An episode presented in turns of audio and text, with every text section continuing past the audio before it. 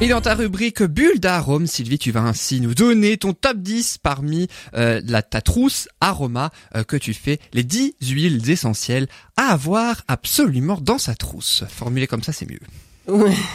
Oui, et qui plus est l'hiver de préférence. En tout cas, celles que je vais citer là sont vraiment une sélection qui a été faite euh, euh, pour l'hiver principalement. Après, certaines servent aussi euh, évidemment pour les autres saisons. Hein.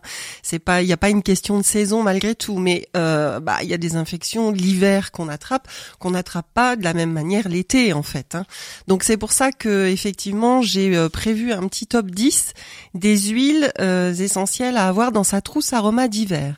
Mais avant de commencer, en fait, euh, je voudrais quand même apporter une petite précision et dire que l'aromathérapie ne se substitue pas à un traitement médical, bien évidemment, qu'il s'agit d'une méthode de soins de santé et de bien-être complémentaire. Il faut toujours évidemment faire bien attention euh, à ça, en tenir compte en tout cas. Les huiles essentielles peuvent apporter un bien-être dans certains domaines, mais ne vont pas soigner des maladies très importantes en fait, euh, comme des cancers ou euh, ou euh, d'autres maladies. Voilà, il s'agit bien d'un soin qui est complémentaire. Il s'agit surtout et ça il faut bien l'avoir en tête, des principes actifs des plantes mais ultra concentrés. Dans une goutte d'huile essentielle, il y a vraiment le principe actif de la plante ultra concentré et euh, du coup il y a aussi beaucoup de précautions de précautions pardon d'emploi euh, quand on utilise les huiles essentielles on fait pas n'importe quoi en fait avec euh, ces petits trésors de la nature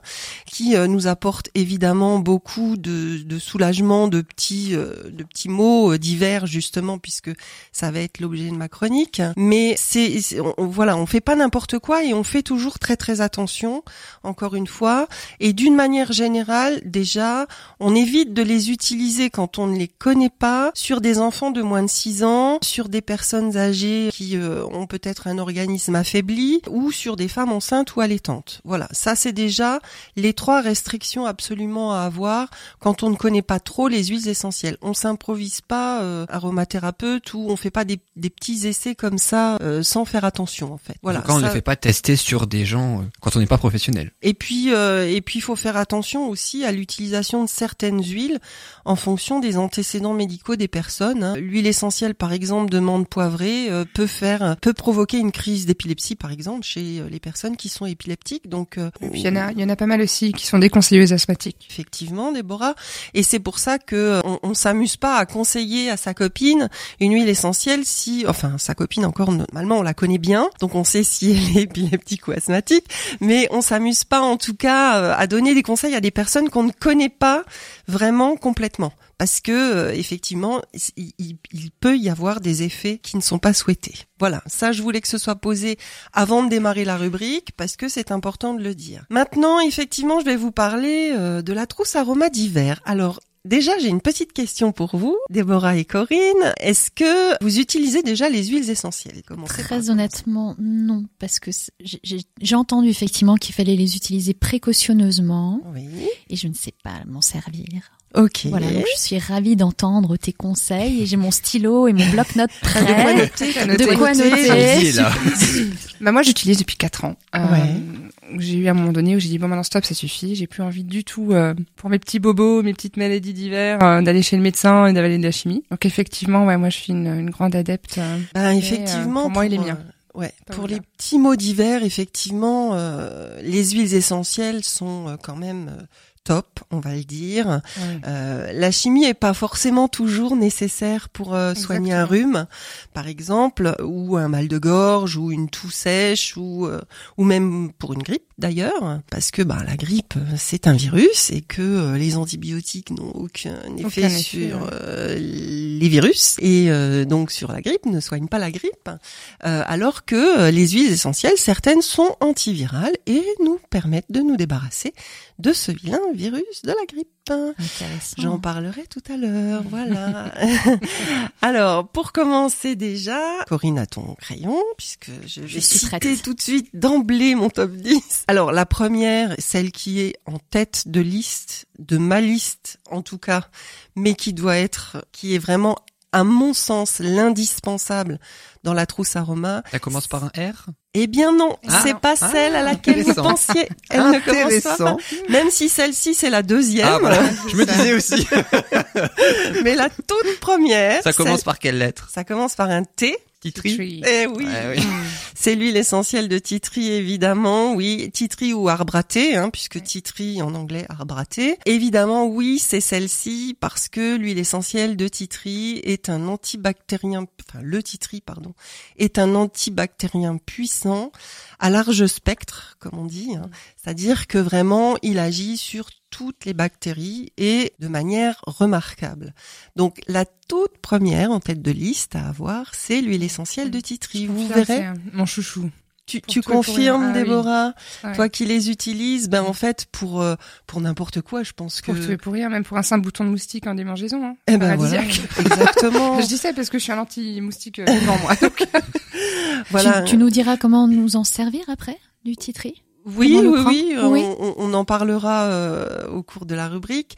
Euh, mais effectivement, le titri, mais en plus, justement, l'intérêt aussi de l'huile essentielle de titri, c'est qu'elle est très douce pour la peau et qu'on peut l'utiliser pure sur la peau. Ce qui n'est pas le cas de toutes les huiles. Ah, ce qui n'est pas le cas de toutes les huiles, bien sûr.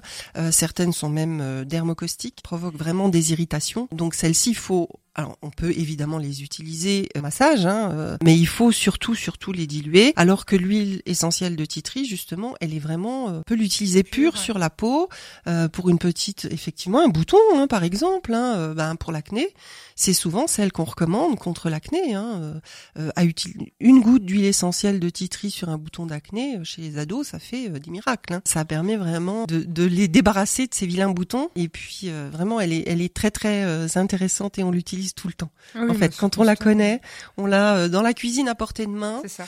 jamais très très loin, quasiment pas rangée dans l'armoire, parce que on l'utilise quasiment tout le temps. Une contre-indication pour cette huile, tu parlais euh, Non, alors celle-ci euh, fait partie aussi de celles qui euh, peuvent être, peuvent pardon être utilisées très facilement et sans contre-indication. Enfin, elle convient. Alors sauf bien sûr toujours pour les enfants là de moins de 3 ans, je dirais c'est à proscrire. À partir de 3 ans, on peut déjà les utiliser l'utiliser l'huile essentielle de titri sur les enfants mais euh, à raison de deux gouttes par jour, enfin voilà, on peut déjà démarrer malgré mmh. tout, euh, parce que justement elle est très douce, très bien acceptée en règle générale. La deuxième dans mon top 10, c'est l'huile essentielle d'eucalyptus radié.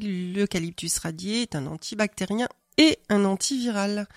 Euh, c'est pour ça aussi qu'elle fait partie de la trousse aroma d'hiver, comme le niaouli qui arrive euh, ensuite, hein, qui est un antiviral puissant, lui. Euh, l'huile essentielle de niaouli, par exemple, c'est souvent celle qu'on recommande contre le vilain bouton, bouton de fièvre. Hein, vous savez, quand, voilà, quand on sent qu'on a un petit bouton de fièvre là qui va sortir, ben une goutte de niaouli directement dessus est pure aussi. ça permet d'enrayer tout de suite ce bouton de fièvre. Ça brûle? Quand bah, on l'applique picoter un petit peu quand même. Donc c'est normal si ça, brûlote. Comme tu parlais d'un effet de dermocaustique tout à l'heure, pour pas ah, qu'on soit surprise. Celle-ci fait pas partie des dermocaustiques en fait, mais euh, elle va effectivement quand même piquer un peu quand on, comme le titri par exemple. Hein, mais c'est normal. Tout à l'heure. Mais c'est normal en fait, c'est mhm. parce que ben c'est c'est l'effet euh, antibactérien, antiviral qui agit hein, quand ça pique. Euh, la dermocausticité c'est encore autre chose en fait. Ça provoque carrément une brûlure en fait sur la peau. Enfin, ça peut provoquer une brûlure sur la peau, une irritation en tout cas très très euh, sérieuse et, très grave. Hein. Euh, Celles-ci sont pas dermocaustiques, font pas partie en tout cas des huiles qui sont dermocaustiques. Hein. Donc, euh, mais un picotement est normal. Mais un picotement là est normal parce que ben elles agissent hein, tout simplement quand on les applique. Hein. Et puis ça sent bon. Enfin, moi, je trouve. ah oui, tu trouves Ah, ah oui, tu aimes bien l'odeur du niaouli. Oui, elle est pas. L'odeur effectivement n'est pas désagréable. Non, c'est pas la pire. Mais c'est pas ma préférée non, mais, la décision. mais voilà, chacun a ses goûts aussi et ses, euh, ses odeurs préférées. Euh, celle que j'ai inscrite ensuite dans mon top 10, c'est la lavande aspic. Alors la lavande aspic, pour deux raisons en fait dans la trousse aroma d'hiver parce qu'elle est expectorante et mucolytique, c'est-à-dire qu'elle permet d'évacuer les glaires quand on a une toux grasse, hein, ce qu'on appelle une toux grasse. Voilà, elle va permettre justement de fluidifier euh, et d'évacuer. Hein.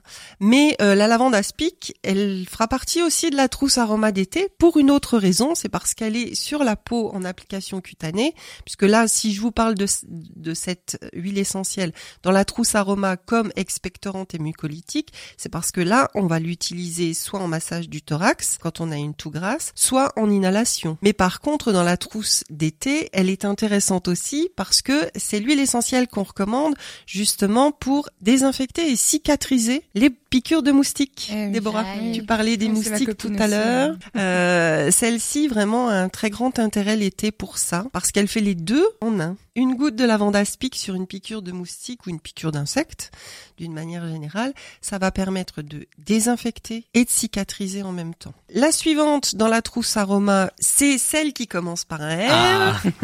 Donc, celle dont on pensait, ça je pensais au début. Bah, C'est ce que tu veux dire, Ravinzara. Dites-le, dites-le, dites-le. Le puisque c'est un anti-infectieux exceptionnel. Comment tu écris ça?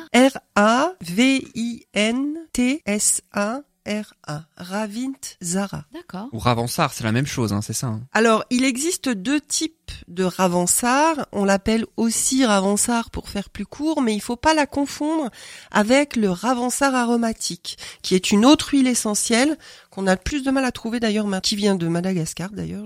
Ce sont deux plantes différentes, le Ravinzara et le Ravensar aromatique. Ce sont deux huiles essentielles différentes. Elles ont les mêmes propriétés, mais l'une est plus puissante que l'autre. En fait, le Ravinzara, pour le coup, c'est vraiment l'anti-infectieux qui va vous permettre de passer l'hiver tranquille, que le Aromatique va avoir un effet sur les petits rhumes légers, mais va pas aider à vous débarrasser euh, d'une grippe ou enfin quelque chose de plus costaud en fait. Hein. La suivante, c'est l'épinette noire. L'épinette noire, parce que associée au pain sylvestre qui suit l'épinette noire dans ma liste, ce sont les deux en fait qu'on formule ensemble pour créer une synergie anti-fatigue.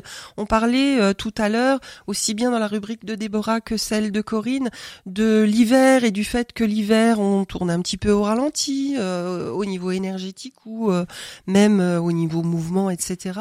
bah c'est vrai qu'en ce moment on se sent beaucoup plus fatigué, on se sent un petit peu à plat, enfin on tourne un petit peu au ralenti et l'association de l'épinette noire et du pain sylvestre en massage des surrénales, c'est-à-dire ces petites euh, glandes qui sont euh, au-dessus des reins.